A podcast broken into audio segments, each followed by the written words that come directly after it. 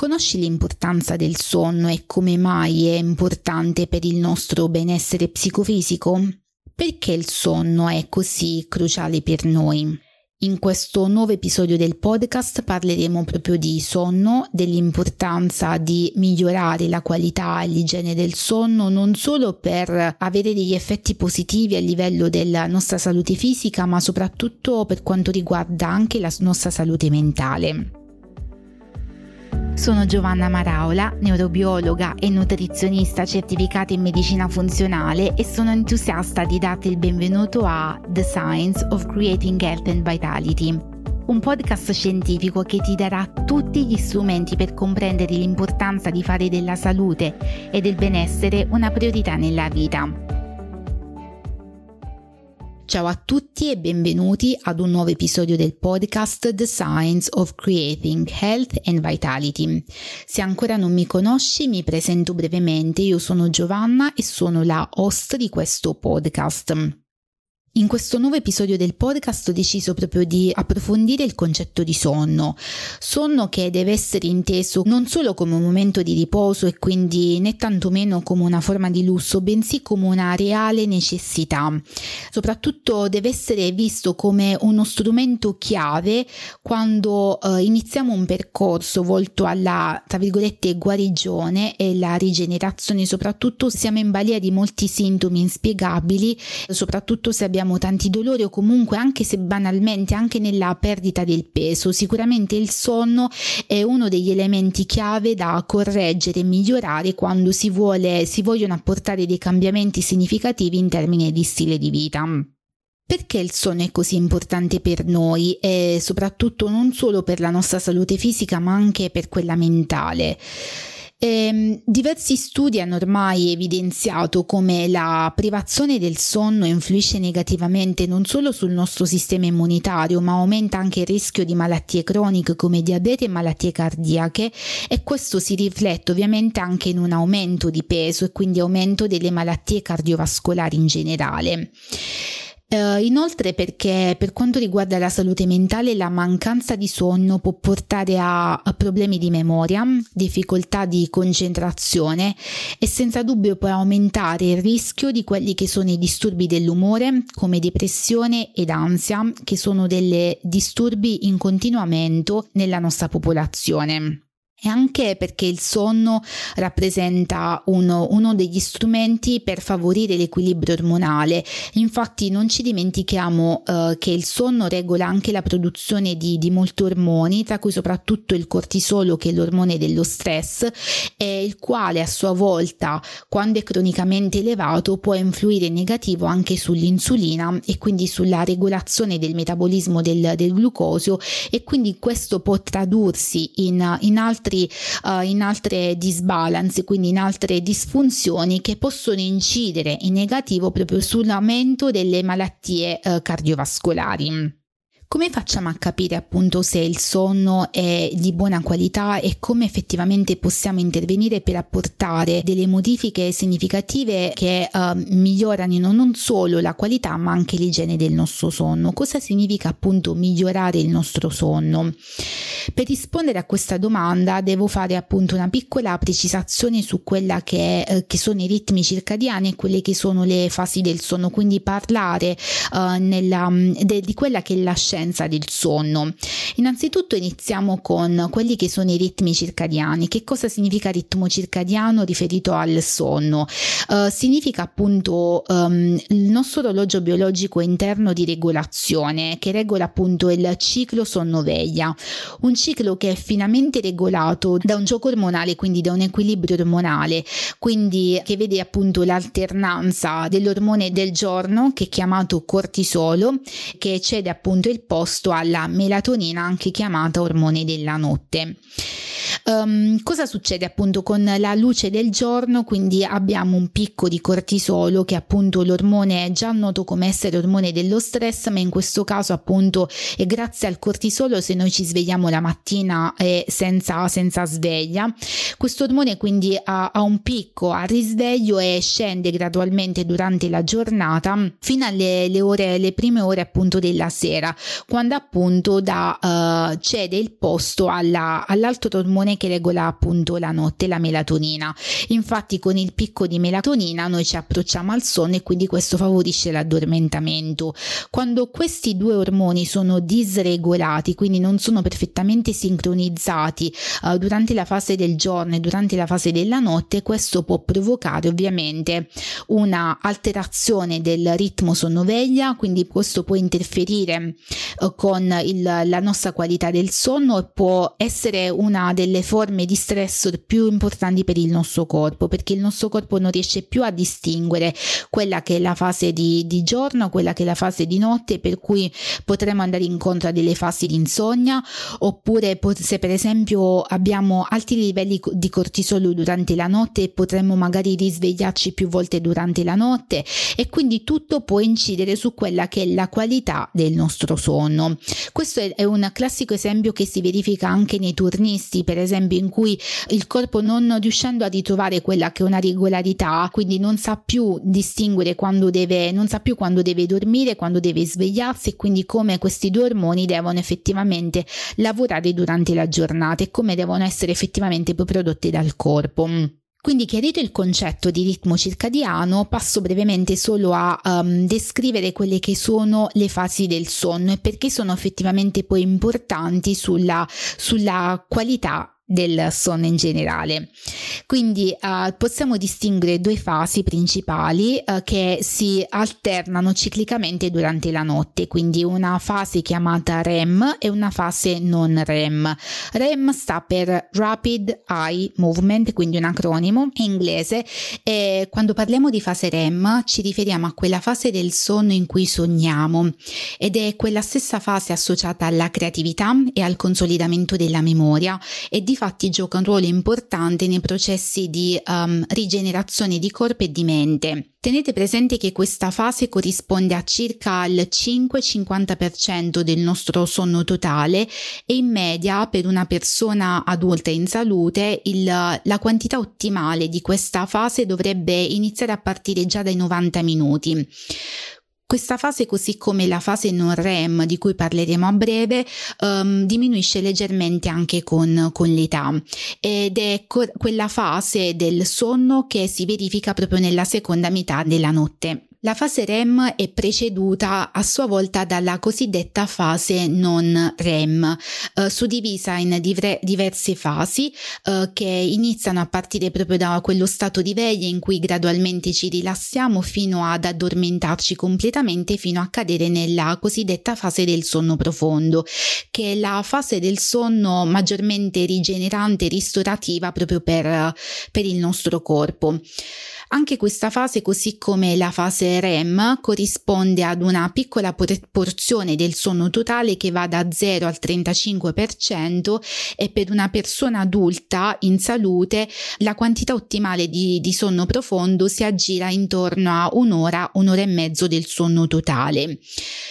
Quando siamo in fase di sonno profondo, in effetti la pressione sanguigna diminuisce, così come eh, la, la, velocità del respiro e del battito cardiaco si riducono leggermente ed è anche in questa fase che appunto i muscoli di braccia e di gambe si rilassano allo stesso tempo e questa fase appunto è una fase ritenuta la più importante del nostro sonno poiché avviene la, durante questa fase avviene la produzione ormonale in particolar, in particolar modo dell'ormone della crescita, un ormone importantissimo nei processi come dice la parola stessa di crescita e del metabolismo, infatti durante questa fase avviene anche la riparazione dei muscoli e la crescita muscolare.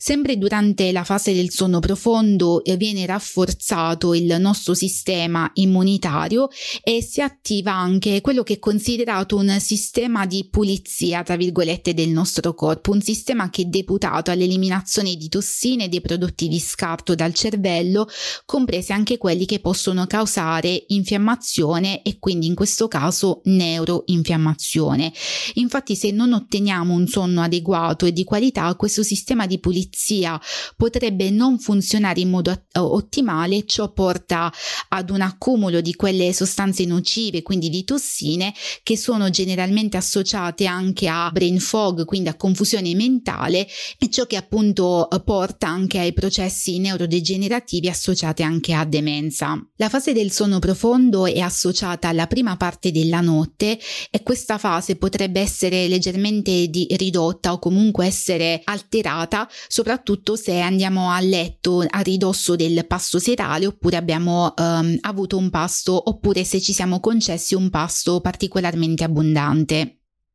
Quindi quando parliamo di igiene e qualità del sonno mi riferisco non solo alla, uh, cic- eh, alla circadianità, quindi regolata dagli ormoni cortisolo e melatonina, ma mi riferisco anche a se questi due stadi, quindi di sonno REM e sonno non REM, si alternano finamente fra di loro e se la quantità che noi passiamo nel sonno profondo è effettivamente um, ideale e se invece queste due fasi non sono um, effettivamente ben regolate regolate, per cui ci sta che durante la notte la quantità di sonno profondo non è sufficiente per rigenerare il cervello, oppure magari potrebbe succedere che passiamo troppo tempo nella mm, parte REM in cui sogniamo e quindi questo va ad interferire con quella che è l'igiene del nostro sonno e quindi può avere delle può riflettersi in una serie di sintomi. Quindi come facciamo a capire se effettivamente mm, la qualità e l'igiene del nostro sonno sono ideali? Innanzitutto possiamo utilizzare utilizzare dei device, per esempio possiamo utilizzare l'Ura Ring che è appunto l'anello Ura che utilizzo attualmente io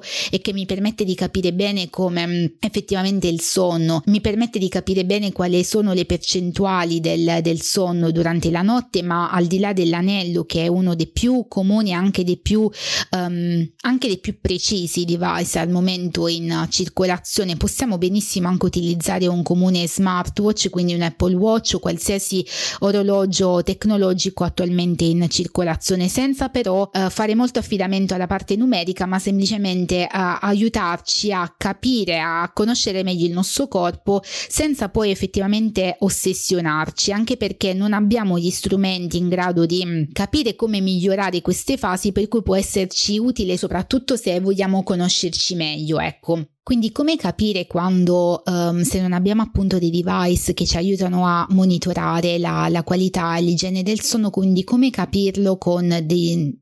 durante la quotidianità? Innanzitutto andando ad analizzare quella che è la nostra fase di risveglio, quindi come ci svegliamo al mattino? Ci svegliamo, innanzitutto abbiamo bisogno di tante sveglie perché non riusciamo a, a risvegliarci uh, o comunque ci svegliamo anche senza sveglia ma è come se non avessimo dormito e quindi ci sentiamo frastornati, ci sentiamo perennemente scarichi, ci sentiamo con una, uh, con una sensazione di annebbiamento mentale. Quindi andiamo ad analizzare tutti questi sintomi che sicuramente sono dei sintomi negativi e non certamente si traducono in una sensazione proprio di concentrazione, di lucidità mentale e di energia. Quindi quando uno di questi sintomi appunto è dominante nella, nella, nella nostra routine quotidiana, questi sono sicuramente dei campanelli d'allarme da non trascurare e da portare le giuste modifiche anche con l'aiuto di un professionista della salute che sappia eh, contestualizzare le varie fasi del sonno, sappia contestualizzare questi, questi sintomi e questi campanelli d'allarme in relazione alla nostra storia personale, alla nostra um, anamnesi clinica. Infatti quando tendiamo a trascurare quella che è la qualità e l'igiene del sonno, poi questo a lungo termine si traduce in una, in un'anche cattiva gestione delle emozioni e anche un'incapacità di affrontare anche lo stress durante la giornata. Infatti una mancanza di sonno poi può, ci può rendere particolarmente reattive emotivamente, quindi possiamo anche eh, rispondere esageratamente a delle situazioni st- stressanti e quindi questo ci può provocare anche una sensazione di irritabilità, di nervosismo. La privazione di sonno può compromettere anche la, la nostra capacità di prendere delle decisioni ponderate quindi po- possiamo agire di impulso e prendere delle decisioni sicuramente che non sono favorevoli per quella che è la nostra situazione personale. E, ehm, e, senza un sonno adeguato sicuramente possiamo anche diventare più vulnerabili a quelli che sono gli effetti a lungo termine dello stress e del trauma perché semplicemente la nostra capacità di elaborare e di gestire le emozioni è, è compromessa. E come abbiamo visto durante le fasi del sonno proprio la, l'elaborazione delle emozioni ed il consolidamento dei ricordi è una parte fondamentale che avviene proprio durante durante la fase del, del sonno. Una privazione di sonno cronica può portare a lungo termine a quella che oggi nota sotto forma di neuroinfiammazione. Infatti um, l'infiammazione, come sappiamo, è un processo fisiologico um, positivo che avviene nel nostro corpo perché è un meccanismo di difesa del nostro corpo. Il problema è quando purtroppo questi già i livelli di stress sotto varie forme, quindi dal punto di vista uh, psicofisico, quindi non solo uh, stress relativo alla mancanza di sonno, um, stress anche collegato ad una cattiva alimentazione, quindi che porta anche ad un aumento di tossine endogene del nostro corpo, così come anche questo può determinare anche una cattiva alimentazione, soprattutto un'alimentazione ricca di cibi processati, um, soprattutto di zuccheri semplici aggiunti e non associati poi ad una regolare attività fisica. Questo ovviamente può tradursi a lungo termine in un aumento costante di, di di, di livelli infiammatori che se non, regola- se non controllati può portare non solo a infiammazione di basso grado eh, cronica e quindi a livello fisico, ma può portare anche a neuroinfiammazione che come dice la parola stessa è infiammazione relativa al nostro cervello. La neuroinfiammazione cronica oggi di fatto è collegata ad una serie di problemi di salute molto seri, tra cui appunto proprio la depressione e l'ansia, persino malattie neurodegenerative proprio come l'Alzheimer e può creare appunto un circolo vizioso che si autoalimenta, quindi la mancanza di sonno che può portare a neuroinfiammazione e questa a sua volta che può interferire con il sonno stesso.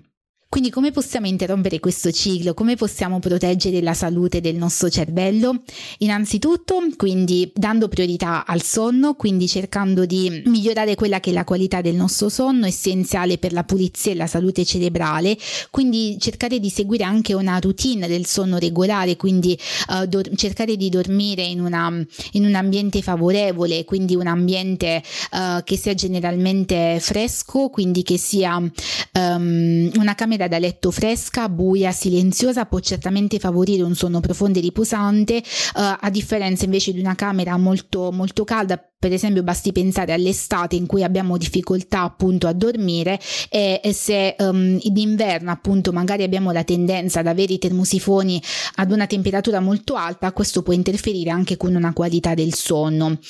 Cercare di avere una routine consistente, quindi cercare di andare a letto quindi e svegliarsi alla stessa ora ogni giorno aiuta sicuramente anche a regolare il nostro orologio biologico interno di cui abbiamo parlato in precedenza ed è sicuramente scontato ma non banale banale um, fare leva anche sul fatto di limitare quindi tutte quelle sostanze stimolanti per cui per esempio chi ha l'abitudine di bere caffè la sera l'alcol nelle, alcol, nelle ore solari um, questo sicuramente va limitato così come va limitato anche l'uso eccessivo di dispositivi elettronici come ad esempio tablet o computer quindi per chi lavora fino a tardi magari non ha, adatt- non ha adottato quindi le varie misure proprio di uh, filtraggio di, que- di questa luce blu quindi cerchiamo di impostare i dispositivi, i dispositivi sulla modalità lettura oppure comprare degli appositi occhiali che aiutano proprio a filtrare quella che è la luce blu che va ad interferire proprio con la, non solo la, la regolazione ormonale ma proprio con il ritmo sonno-veglia e quindi automaticamente anche con le varie fasi del sonno. E poi cercare di mettere in pratica quelli che sono gli strumenti per la gestione dello stress quindi dalla mindfulness alla meditazione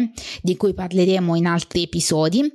di introdurre quindi una serie di tecniche di rilassamento mirato come ad esempio la respirazione profonda oppure la visualizzazione guidata eh, facendoci aiutare da professionisti della salute mentale in questo caso oppure eh, inserendo anche delle tecniche di massaggio olistico che aiutano a rilassare non solo la mente ma anche il corpo e, ehm, e quindi favorendo quello che è un buon sonno ristoratore. E poi senza sicuramente trascurare anche quella che è la, la, l'alimentazione e quello che è l'esercizio fisico um, regolare che ci aiuta sostanzialmente non solo a ridurre l'infiammazione generale ma anche a, uh, ad apportare maggiore ossigeno e nutrienti al cervello. E così come appunto una dieta uh, in stile antinfiammatorio può sicuramente aiutare a ridurre quella che è l'infiammazione non solo del corpo ma anche cerebrale. Quindi una dieta ricca di alimenti colorati e, e, senza trascurare l'importanza dei grassi, ma di dieta e di, di esercizio fisico parleremo abbondantemente in, un altro, in altri episodi.